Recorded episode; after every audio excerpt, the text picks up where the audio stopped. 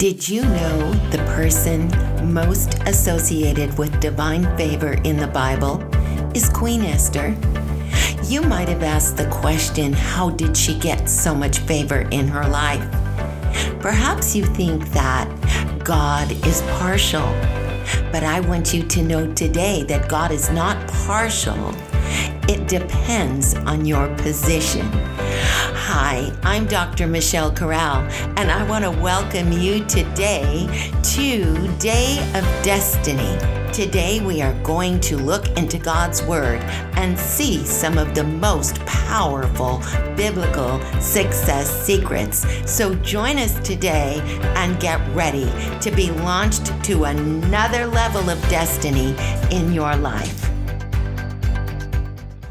Today, beloved saints, we are going to open our Bibles and we are going to look at the Word of God.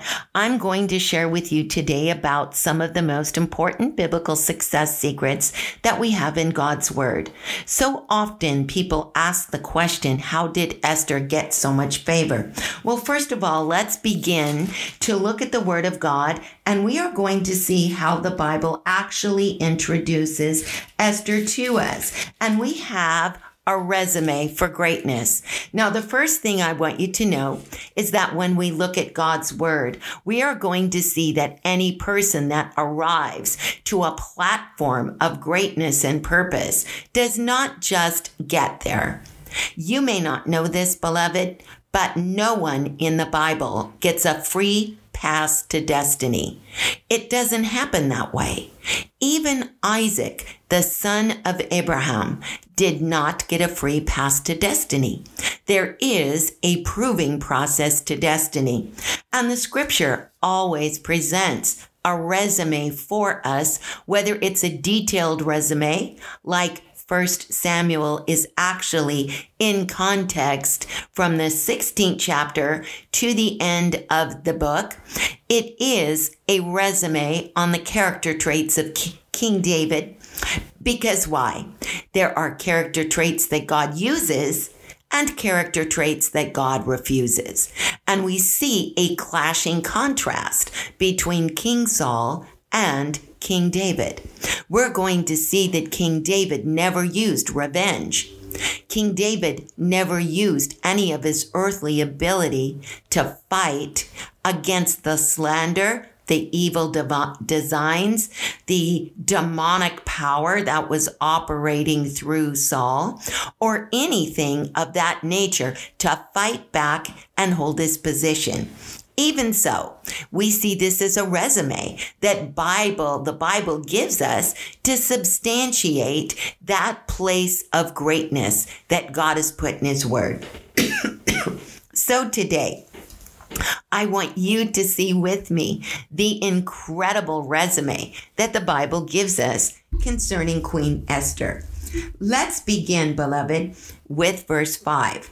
The Bible says, Now in Shushan the palace, there was a certain Jew whose name was Mordecai, the son of Yair, the son of Shmi, the son of Kish, a Benjaminite. Now, I'm going to teach you something that I hope will help you in your quest to come up to the next level and will help you understand that when we read the Bible, beloved, we are not reading a newspaper. So skills to interpret the author's intent does not always mean that we read it to collect information. One of the ways that we study scripture is that we make an analysis of the text. And here we are seeing something that raises a question. And the question is very blatant. It's not obscure. We look at this genealogy and it's screaming out to us. We see the son of Kish but we do not see Saul's name. We all know from 1 Samuel chapter 9 that Saul, his father's name was Kish, and Kish was a mighty man of valor. So the question is raised, why in this genealogy given to us in Esther chapter 2 verse 5 is Saul's name eliminated? Did the scripture forget to put it in? Was the author who was either uh, Esther and Mordecai or other scribes that had a part in contributing to the book of Esther, did they leave it out because they forgot? No, I want you to know that it was left out very deliberately. Why? Because the text is teaching us that Saul was actually deleted from destiny. I don't know about you, but I don't want my destiny deleted. And, beloved saints, in this case, Saul's name is literally erased. It's not here. And one of the reasons that the text is using Kish's name is so that we would be very aware that Saul's name should be there. He is the most important Benjaminite besides Benjamin. So scripture has deliberately deleted his name to give us a message, to show us something. First of all, we see that Queen Esther, that her royalty that the Bible is going to associate us with is not just the royalty of Persia. The scripture is going to concern itself with the royalty in the royal line of Saul. And this way, when we understand Esther's royalty, we are going to understand Esther's mission. Esther is a type and a shadow of the bride of Christ. Esther is a type and a shadow of the warring bride of Christ. And if we see Esther, the book of Esther is actually, beloved, a manual for spiritual warfare. Now we're going to continue in the context and we are going to see something about the way Esther was raised. Yes, it is very relevant because every word in the Bible is personal, powerful, prophetic, and relevant. It's not dead history. So when we read in verse 7, the Bible is going to tell us. Now, we read in verse 5 in Shushan the palace, there was a certain Jew whose name was Mordecai, the son of Yair, the son of Shmi, the son of Kish, a Benjaminite. Now, continuing on in the context, verse 7 says, And he brought up Hadassah, that is Esther. Now, first of all, we're going to see something very powerful in a very unique literary device that the text shows us about Esther. We're going to see her name only once is revealed to us as Hadassah. And Hadassah is associated with her background as an orphan. Then we are going to see that Hadassah actually becomes Esther. So the question arises does she just take on a new name and she's still really Hadassah? Or is the scripture going to tell us something about destiny? How we grow in to our prophetic purpose, how we go through a transformation in our life, and how sometimes grievous tribulation can bring an extraordinary transformation in our life to become the person that God has ordained us to be. So when the scripture is showing us Hadassah, we are seeing an orphan. We're seeing a personality pattern that is passive. We are seeing someone that you would never expect in a million years to be the one that is solely going to bring down the arch enemy of Israel in the person of Haman, the son of Hammedatha, the Agagite. So we are going to see that she is going to be raised to take the place of her great ancestor, Saul. Now, I want you to understand something. What Saul forfeited, Esther is going to fulfill. But let's look just for a moment at this biblical resume, the recipe for greatness that the Bible is going to show us about every single individual that steps into the platform God has ordained for their purpose. Let's look. The Bible says in verse 7, and he said, and and and he brought up Hadassah, that is Esther, his uncle's daughter, and she had neither mother or father. And the maid was fair and beautiful, whom Mordecai, when her father and mother were dead, took her to be his own daughter. This seems a tad redundant, doesn't it? We already know that her mother and father were dead, so why do we need to have it repeated twice? I want you to see the Bible is telling us she's fair and beautiful. But first of all, what we need to see is that First of all, I believe the Bible is shattering the fairy tale version of Esther. We're going to see that Esther was raised in a house, a household of Hesed. For those of us that don't know what Hesed is, Hesed is really one of the ingredients that the scripture teaches us that becomes favor in our life. Because the word Hesed is one of the two Hebrew words that scripture uses for favor. One of the words is ratzon. Ratzon means will. Also, it means favor and it means will. So this means one of the pathways into the promise of favor is when I do God's will. But also, this word hesed. Hesed is a word that describes the greatness not only of Esther, but we also see it in King David when he showed kindness to Mephibosheth, to Mephibosheth. All right?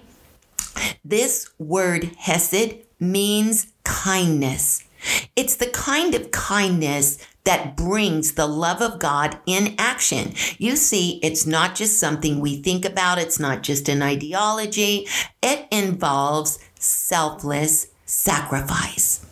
And here we see Mordecai, who also becomes great because if we look at Esther chapter 10 and we see verse 3, the text is going to teach us now the acts of Mordecai and his greatness in the eyes of the people, being next to King Ahasuerus, King Ahasuerus, who ruled right next to him. What made Mordecai so great? What is the biblical recipe that the scripture is showing us here for greatness? First of all, we're going to see something about Mordecai that's going to help us understand the household in which Esther was raised. First of all, we're going to see that the Bible has emphasized twice his uncle's daughter, for she had neither mother nor father, and the maid was fair and beautiful, whom Mordecai, when her father and mother were dead, took her to be his own daughter. So here we are seeing one of the greatest acts of Hesed in the Bible.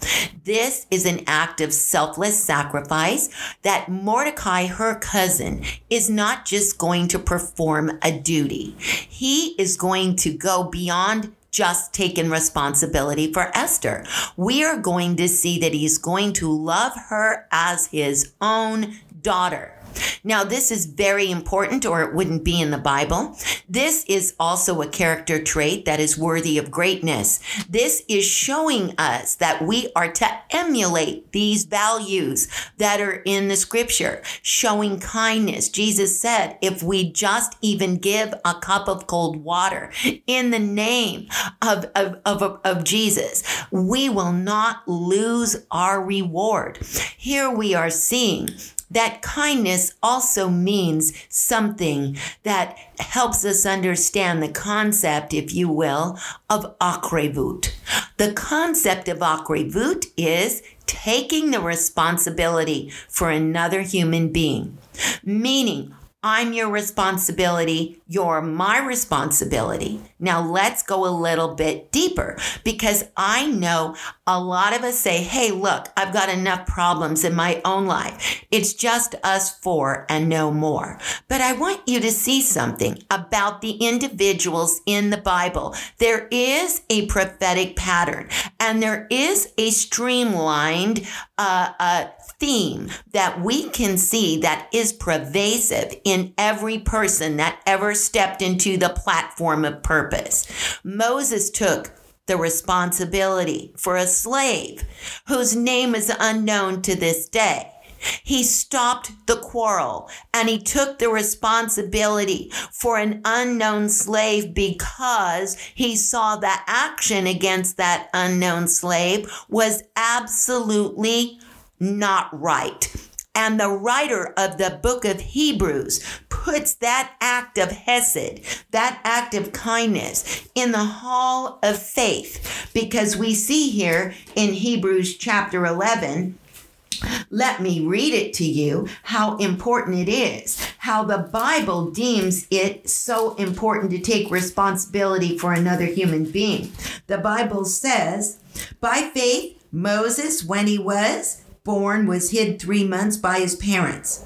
Now, watch this. Verse 24 By faith, Moses, when he was come to years, refused to be called the son of Pharaoh's daughter. Now, watch this verse, verse 25. The Bible says, choosing rather to suffer affliction for the with the people of God rather than to enjoy the pleasures of sin for a season. Continuing in the context of verse 26, the Bible says, esteeming the reproach of Christ greater than the treasures of Egypt, for he had respect unto the recompense for reward. For by faith he forsook Egypt, not fearing the wrath of the king, for he endured as seeing him who is invisible. So this is a direct connect to Exodus chapter 2, verse 11,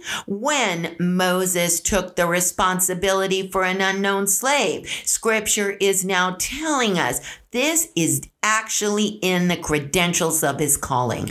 This is making uh, Moses in in the Bible, in the Bible's hall of those who attain that gift of God given greatness. They are able to attain to that place, not by who they know, not just because of gifts and talents, not because of what they look like. Not Esther did not obtain favor in the sight of the king because she was so beautiful. Though she was beautiful, the scripture is going to make sure that we understand clearly that God is no respecter of persons. And if somebody gets favor because they're beautiful, that in a sense is partiality. The scripture wants to show us that God does not is not partial, but that God wants us to be in a position. It's not partiality, it's position.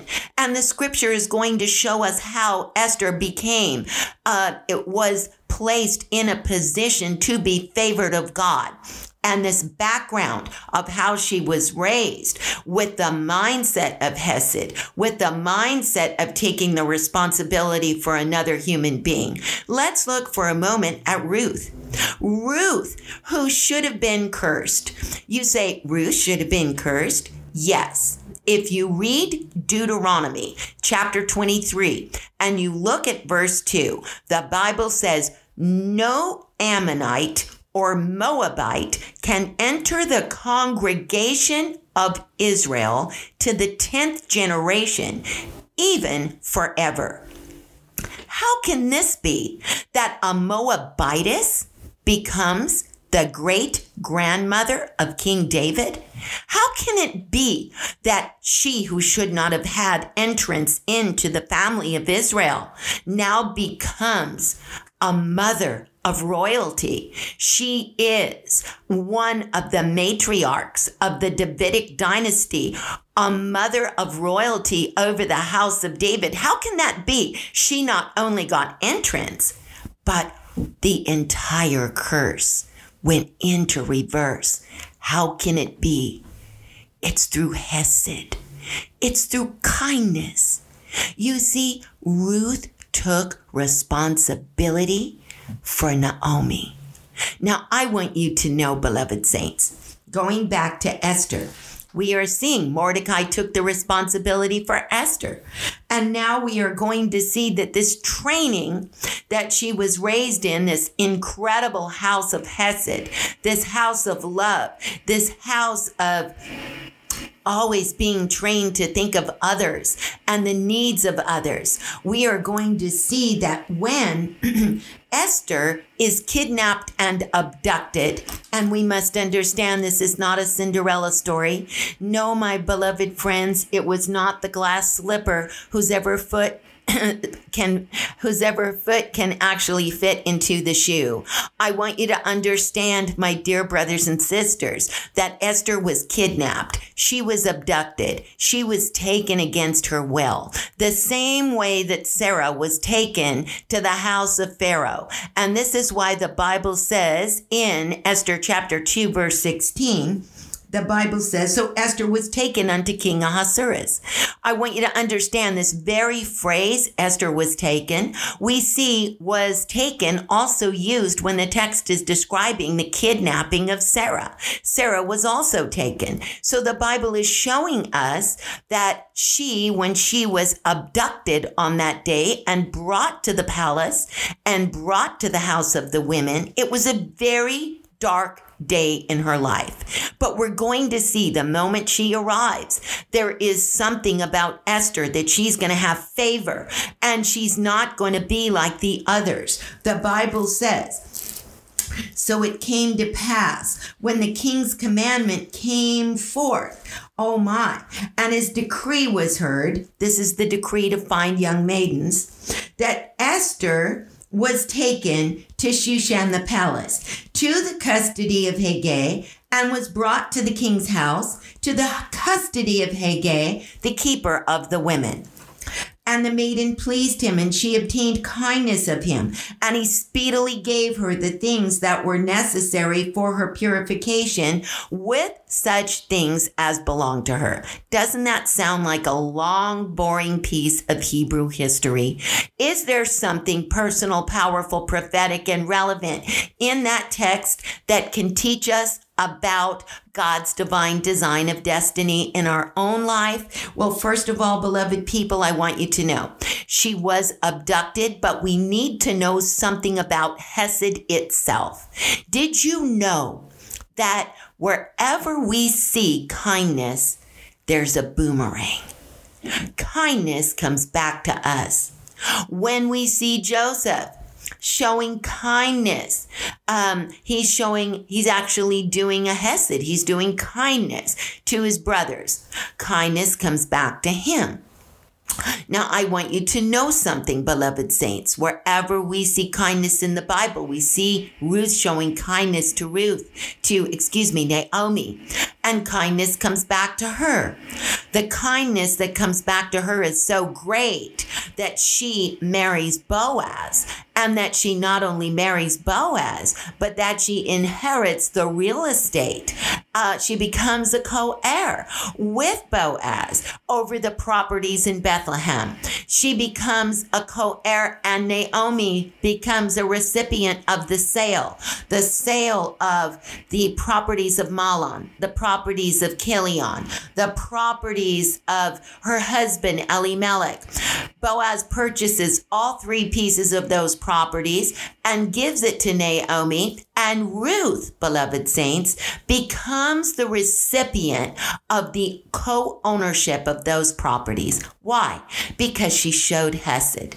So here we are seeing in the life of Esther. We are seeing that the text is going to teach us that on the time that she was abducted, there were acts of kindness in the house of women to such a degree. We don't know what those acts of kindness were, but we can see Hadassah showing kindness to those girls who were also abducted. We can see Hadassah being like a mother to them, and we can see Hadassah emerging into that woman, Esther. Now we are going to see that as Esther was in that place, she came under the custody of Hegai. Hegai, who was the keeper of the women. As we close this podcast today, I want to take the story of Esther to another level. I want you to see the story of Esther also as the bride. I want you to see that Esther is going to be anointed for her prophetic purpose and that the oils that are going to be demonstrated here in the text are not just perfuming oils. The text is going to use very specific language. It's actually code language so that every person who reads this, who is fluent in the biblical times that read this in the Hebrew language, knows exactly what Mordecai, who is the author of the book of Esther, wanted to communicate to the audience. We are going to see that before she went before the king, she was immersed in oil. Six months in oils of myrrh, the Bible tells us in verse 12, and six months in sweet spices. King James says sweet odors. Now, oftentimes we think, wow, she was being perfumed. She was being cosmetically treated so she could be so beautiful when she went before the king. But the text, the author's intent is not to speak to us about perfuming oils. The author's intent is to show us she is being anointed like King Saul with a special anointing oil that is shown to us in Exodus chapter 30, verse 23. The Bible says, Take unto you principal spices of pure myrrh 500 shekels, of sweet cinnamon, 250 shekels, even half so much, and of sweet calamus, 250 shekels, and of cassia, 500 shekels. Now, I want you to understand something. What is being emphasized, beloved saints, in the Exodus version of the sweet spices and the the, the myrrh. We see these very same spices. And if we use, beloved, the comparisons in the context, we will understand that the author's intent is to show us that Esther is being raised for such a time as this. She is being positioned in her place through the anointing. And we need to see that the anointing is a key component that Esther is going to have in order to bring down Haman, the son of Hammedatha, the Agagite. She is going to emerge into the position that her royal ancestor forfeited. Esther is now going to fulfill it. And we are going to see, beloved saints, that as Esther takes that place and that position. It's not so much about the sweet smelling spices as much as it is concerning the price of those spices. You see, beloved saints, there is a price to the anointing. It's going to cost us everything we've got. I invite you to join us on this continuing series that we are bringing to you from Secrets in the Scroll of Esther. Today, my prayer for you is that God would elevate you, that God would bring you into a place of promise, that you would see doors of destiny open for you, that you would begin to step into the stepping stones of greatness, that you, my beloved friends, would practice some of these character traits that we brought out today in the recipe and resume that the Bible gives us for greatness. Heavenly Father, I ask you today to pour out your spirit. Lord, I ask you for every person who right now may be going through the darkest days of their life. Lord God, I pray right now for those who may feel like Queen Esther on the day she was abducted, brought to a place you don't know what God is doing, you feel isolated, you feel separated, you wonder if life is ever going to be like it was before.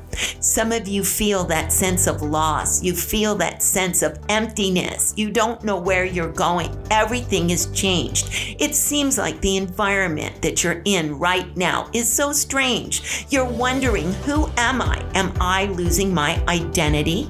God wants you to know you're just emerging the same way Hadassah did. You are becoming the person that God has ordained you to be for that place and that position that He has ordained ordained for your life. You are God's choice for this hour, and God wants to use you greatly for His honor and for His glory. And today, beloved saints, I also want to invite you to be a Hesed partner. And one of the ways you can become a Hesed partner with us, you could go to breathofthespirit.org. And when you go to breathofthespirit.org, you can donate to one of our multiple Hesed projects that we have around the world. We feed orphans every single day in Uganda. We have feeding programs in Masaka, Uganda, and in Kampala, Uganda. We have educational programs in Nadu, Tamil, India for Christians that cannot afford to go to Christian school. We are providing education for children from economically challenged families in India. We have a wonderful program we have established in Pakistan for the suffering church, for those who are marginalized and live underneath radical ideologies. The Hesed program reaches out to Egypt, to our new orphan home, the Nazir Children's Orphan Home that we are raising up right outside of Cairo and also our Syrian refugee programs. You can do this also by texting to give. You can text today. Text HESED, C H E S E D, and text it to 77977. Thank you for joining us, and we will see you very soon.